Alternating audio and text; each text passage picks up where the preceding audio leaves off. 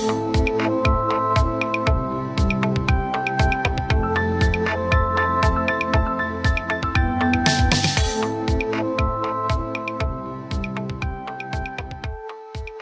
and welcome to the Dalby Anglican Podcast. My name is David and I'm one of the ministers at Dalby Anglican Parish.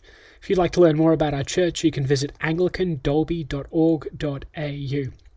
This week's sermon is part of our Follow the Saviour series and it looks at Mark chapter 12, verses 38 to 44. It's entitled Following Humility and it looks at the story of the widow's mite and what it has to show us about following humility. We hope you enjoy the sermon. The Lord be with you, and, also with you.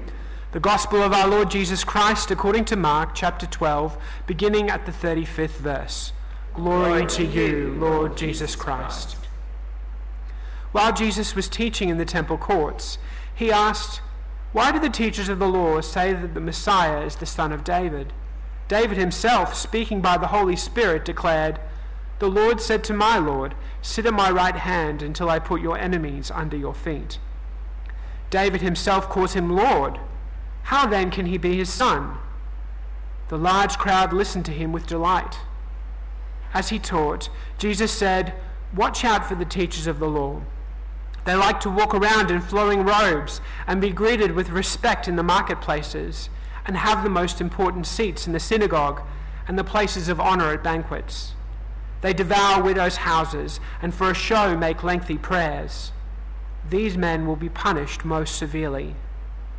Jesus sat down opposite the place where the offerings were put and watched the crowd putting their money into the temple treasury. Many rich people threw large amounts, but a poor widow came and put in two very small copper coins, worth only a few pence. Calling his disciples to him, Jesus said, Truly I tell you, this poor widow has put more into the treasury than all the others.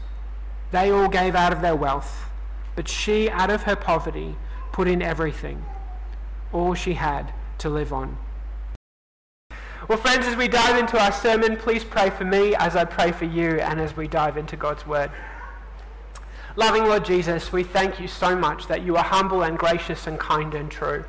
And Lord, as we open your Word and apply it to our lives, we pray that it would be a lamp to our feet and a light to our path. In Jesus' name, amen. Well, there's uh, an old country song, Oh Lord, it's hard to be humble when you're perfect in every way. I can't bear to look in the mirror because I get better looking each day. to know me is to love me. I guess I'm one hell of a man. Oh Lord, it's hard to be humble, but I'm doing the best that I can.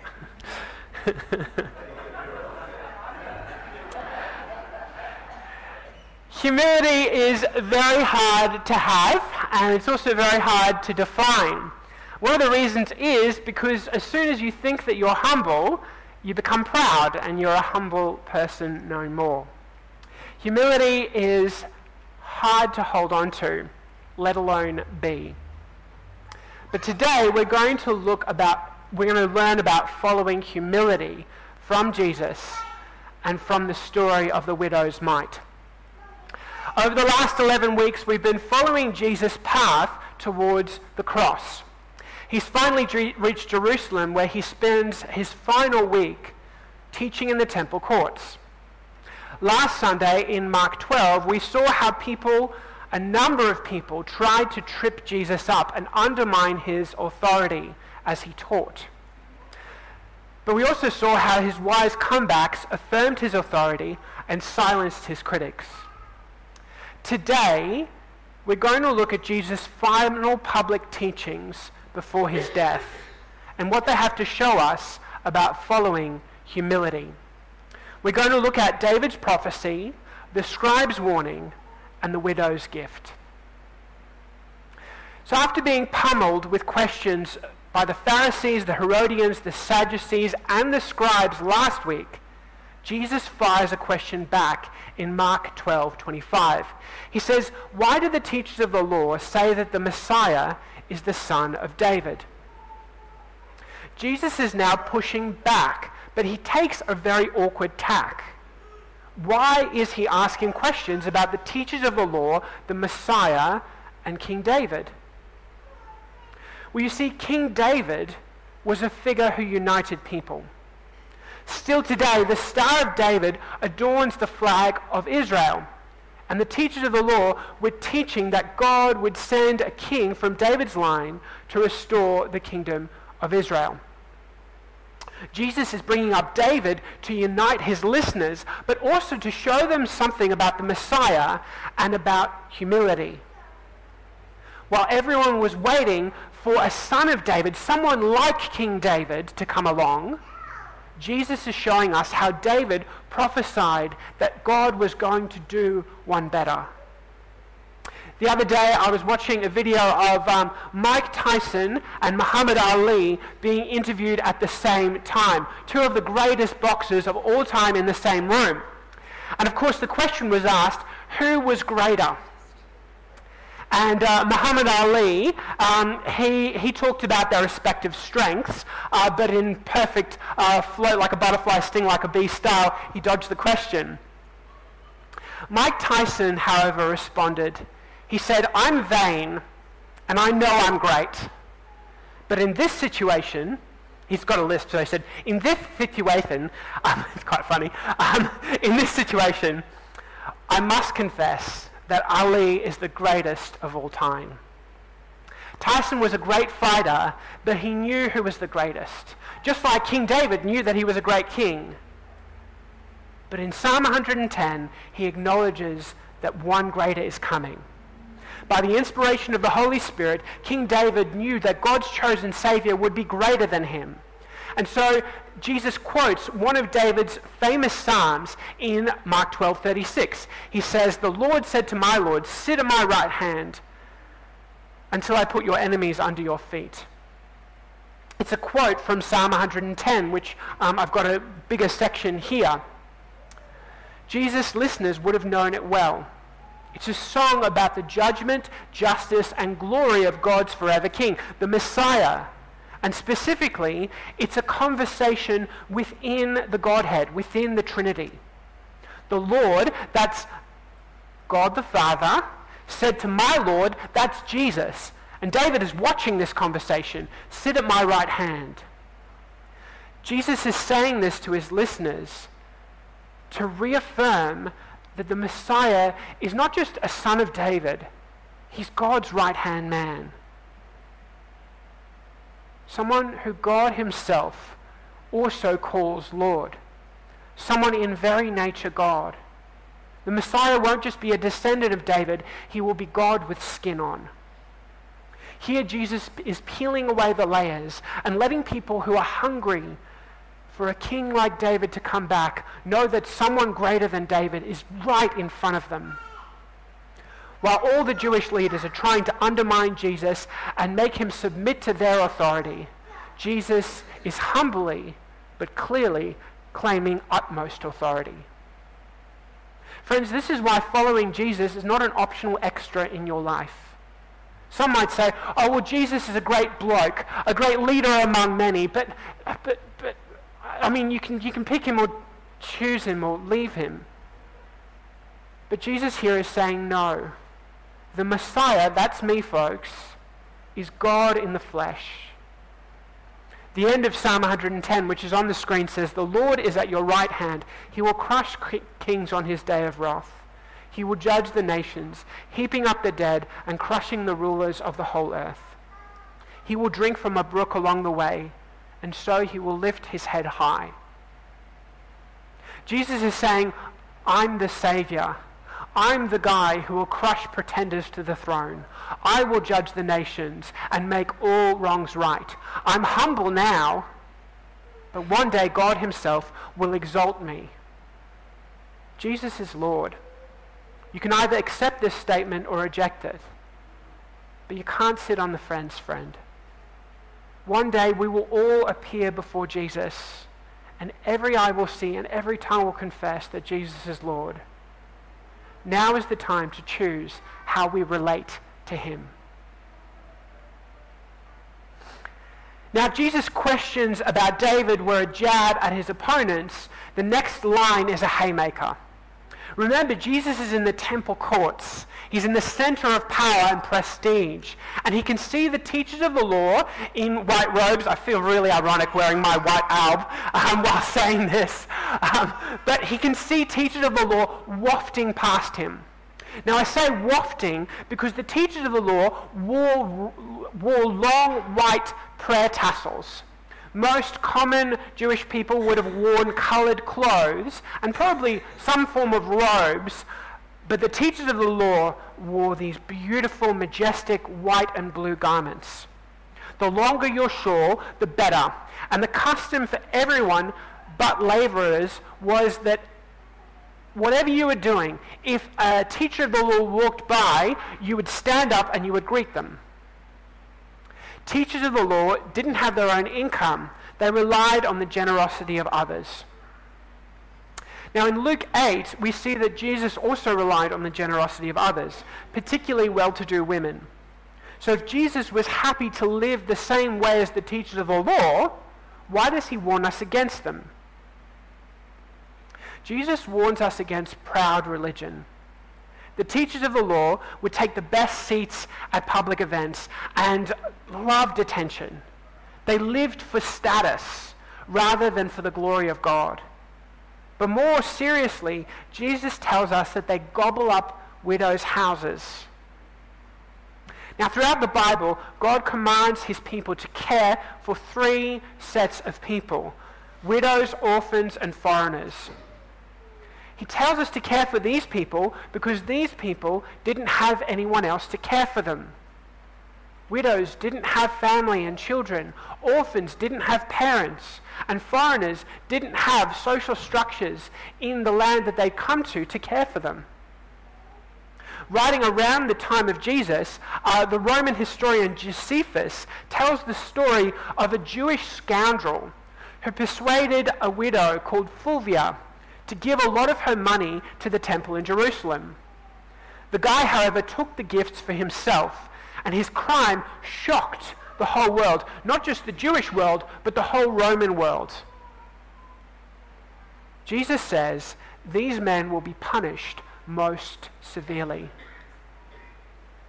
While the teachers of the law have been trying to expose Jesus, he exposes them and warns them how God's justice is coming upon them. And in opposing them, he puts himself on the irreversible path to the cross.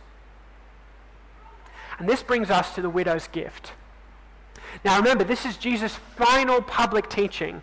He's in the temple courts, he's teaching on authority, and you'd expect him to finish on a high. You'd expect him to say something like, okay, folks, I'm God, I deserve all authority because the kingdom, the power, and the glory are all mine, so bow down and worship me right now or else.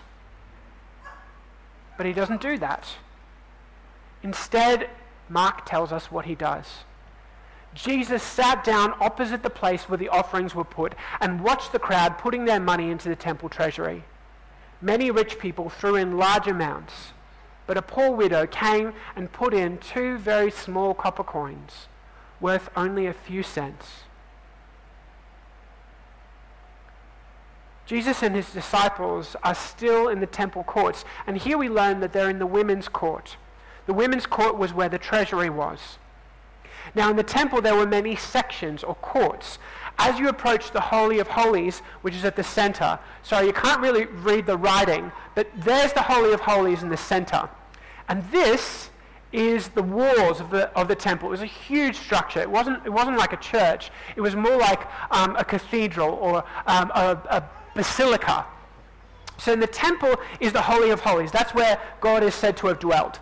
In the outer courts, this is the court of the Gentiles. That's where you and I could go and we could pray and we could give our offerings. But as Gentiles, as non Jews, we were not allowed any further in. So you'll see there's an inner sanctuary and there's an inner wall. The temple of the women, that's, that's around where my laser is right now, that's where you would go, and um, women, children, and Jewish men um, could go and they could give their offerings to God. If you wanted to go further, you had to be a guy, um, and so you'd be able to go into this section, um, which is sort of the inner courts, and then there was another inner court where only priests could go, and then only the great high priest could go into the Holy of Holies, and that only once a year. But Jesus' focus is not on the Holy of Holies. He's focused on a humble act happening in an outer court. Most people of the time would make a great deal of their generosity. They'd go to a priest who'd ask them about their gift and publicly announce the amount and what it was for. Imagine me sitting behind the offering box today um, and, and, and saying, How much are you giving? And what is your gift for? I think there'd be a mutiny. but that's what they do. The priest would sit there behind these big offering boxes. Um, for all offerings. Um, maybe you were giving uh, an offering for harvest, or maybe you were giving a temple tax, or maybe you were giving a thanksgiving offering. But there was one offering which the priest wouldn't announce, and that was the free will offering. People could discreetly and privately go um, to these offering boxes. Now, I say uh, discreetly and privately because um, it wasn't very discreet. They were huge boxes, about the size of a person, uh, and they were called shofarim. They, they, had a, they had a big opening at the top and, and, a, and a small thing at the bottom. Um, if you think of, do you remember at Macca's there used to be those things you could put coins into, and the coin would go spinning around and into the bottom? This was for safety. It was to take care of the money so no one would reach in. But it was also um, a way to amplify your giving. There was no paper money at the time, and so you could only give coins. And so people would throw coins in, and they'd go ding, ding, ding, ding, ding, ding, ding, and there'd be this big sound. And so you could tell how much someone was giving by the sound of their offering. And so most people are ignoring this humble widow but she comes and she puts in these two thin silver coins that wouldn't have made much of a racket. And Jesus tells his disciples that he sees her heart. He sees how much this gift to God costs her. It costs her everything, all she has to live on. Jesus tells us, his disciples, that this woman has given more into the treasury than anyone else. This is humility, the high point of what it lo- looks like to follow the Savior. Jesus takes the authority he's just claimed and uses it to lift up someone else. You see, greatness is not about who you look down on. Greatness is about who you are lifting up. Friends, this widow has so much to teach us about following Jesus. Firstly, it shows us that giving is proportional. Each Sunday, we all take up an offering and all of us give different amounts. Some of us put money in the offering box, or maybe one day we'll go back to having an offering plate which we'll pass around. Um, some of us give online. Some of us have no money, and uh, we give of our time and energy. But God sees all your gifts, friends. And for God, giving isn't about how much money you give. It's about the attitude with which you give back to God, who has already given everything you have. The second thing we need to see from this woman is the trust that she places in God. She gives everything she has to live on and puts her life in God's hands. She doesn't know where her next penny or her next meal is going to come from, but God does. Friend, when you live with that type of humility, God does amazing things. There is no room for pride in this woman's heart because who is her ultimate reality? It's God. She trusts her whole life to Him. Friends, so many of us put our trust in our wealth or in our ability to provide for ourselves, but here Jesus exemplifies this woman for the trust in God she displays by giving everything. Knowing that when we give God everything, God can move mountains through our small acts of faith. Commentator James Edwards says uh, this woman's selfless act is not showcased primarily for its moral value, exposing the gulf between her humble piety and the pretense of the scribes, or to unmask tests and the, the tests and traps of the Sanhedrin, although it does that. Rather, as verse 43 reveals, summoning his disciples, the chief purpose of the widow is as a model of discipleship. Jesus says this woman laid down her whole life. In true humility, she responds to what Jesus is about to do for her. In 1884, a shabbily dressed girl was found sobbing outside of a Sunday school in Philadelphia. The pastor, Russell Conwell, came past her and asked her what the matter was. It turned out that the Sunday school was full, and little Hattie May Wiatt and others room and insisted she be given a weekly place in the class. Hattie died two years later, and Conwell asked, was asked to take her funeral. Conwell a purse the girl had obviously rummaged from a bin. In it they found 57 cents with a note scrawled in childish handwriting. This is to help the little church get bigger so that more children can go to Sunday school. She had saved for two years and collected 57 cents. Conwell took the purse into the pulpit and challenged his church to build a bigger Sunday school, which they did. But news of Hattie May's generosity grew. Two years later, a real estate agent walked into Conwell's office and offered him a prime piece of land upon which would later be built Temple Baptist Church with room for 3,500 people, 1,500 people, Temple University, the Good Samaritan Hospital, and the Sunday school facility for thousands of children. Conwell thanked the man uh, for the offer, but said he, the church couldn't possibly afford it. The agent said, okay, I'll sell it to you for a deposit of 57 cents. You can read this story in Conwell's book, Acre of Diamonds. Friends, are we ready to humble ourselves and make Jesus our Lord, just like King David did? Are we prepared to heed Jesus' warning to resist pride, the pride of this world, and lift ourselves up? Are we prepared to follow the widow and Hattie May and humbly give our everything to God, knowing that He can do infinitely more than we ask or imagine? Now, I've, friends, I know I'm speaking to some of the most generous people I've ever met. Our church gives so liberally and generously, and thanks to our parish council and our treasurer, we're in a very good financial place. But, friends,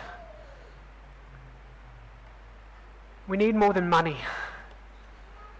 We need your time. We need your energy. We need your ministry of presence here at church every single Sunday. Because discipleship is about whole of life. So, friends, I encourage you in this time after this sermon to spend some time in prayer and think about your widow's mite. Think about what God is calling you to give. It may be financial, but maybe it's of your time. Maybe it's of your Sundays. Maybe it's your volunteering. Let's follow Jesus' humility and give our lives to God today.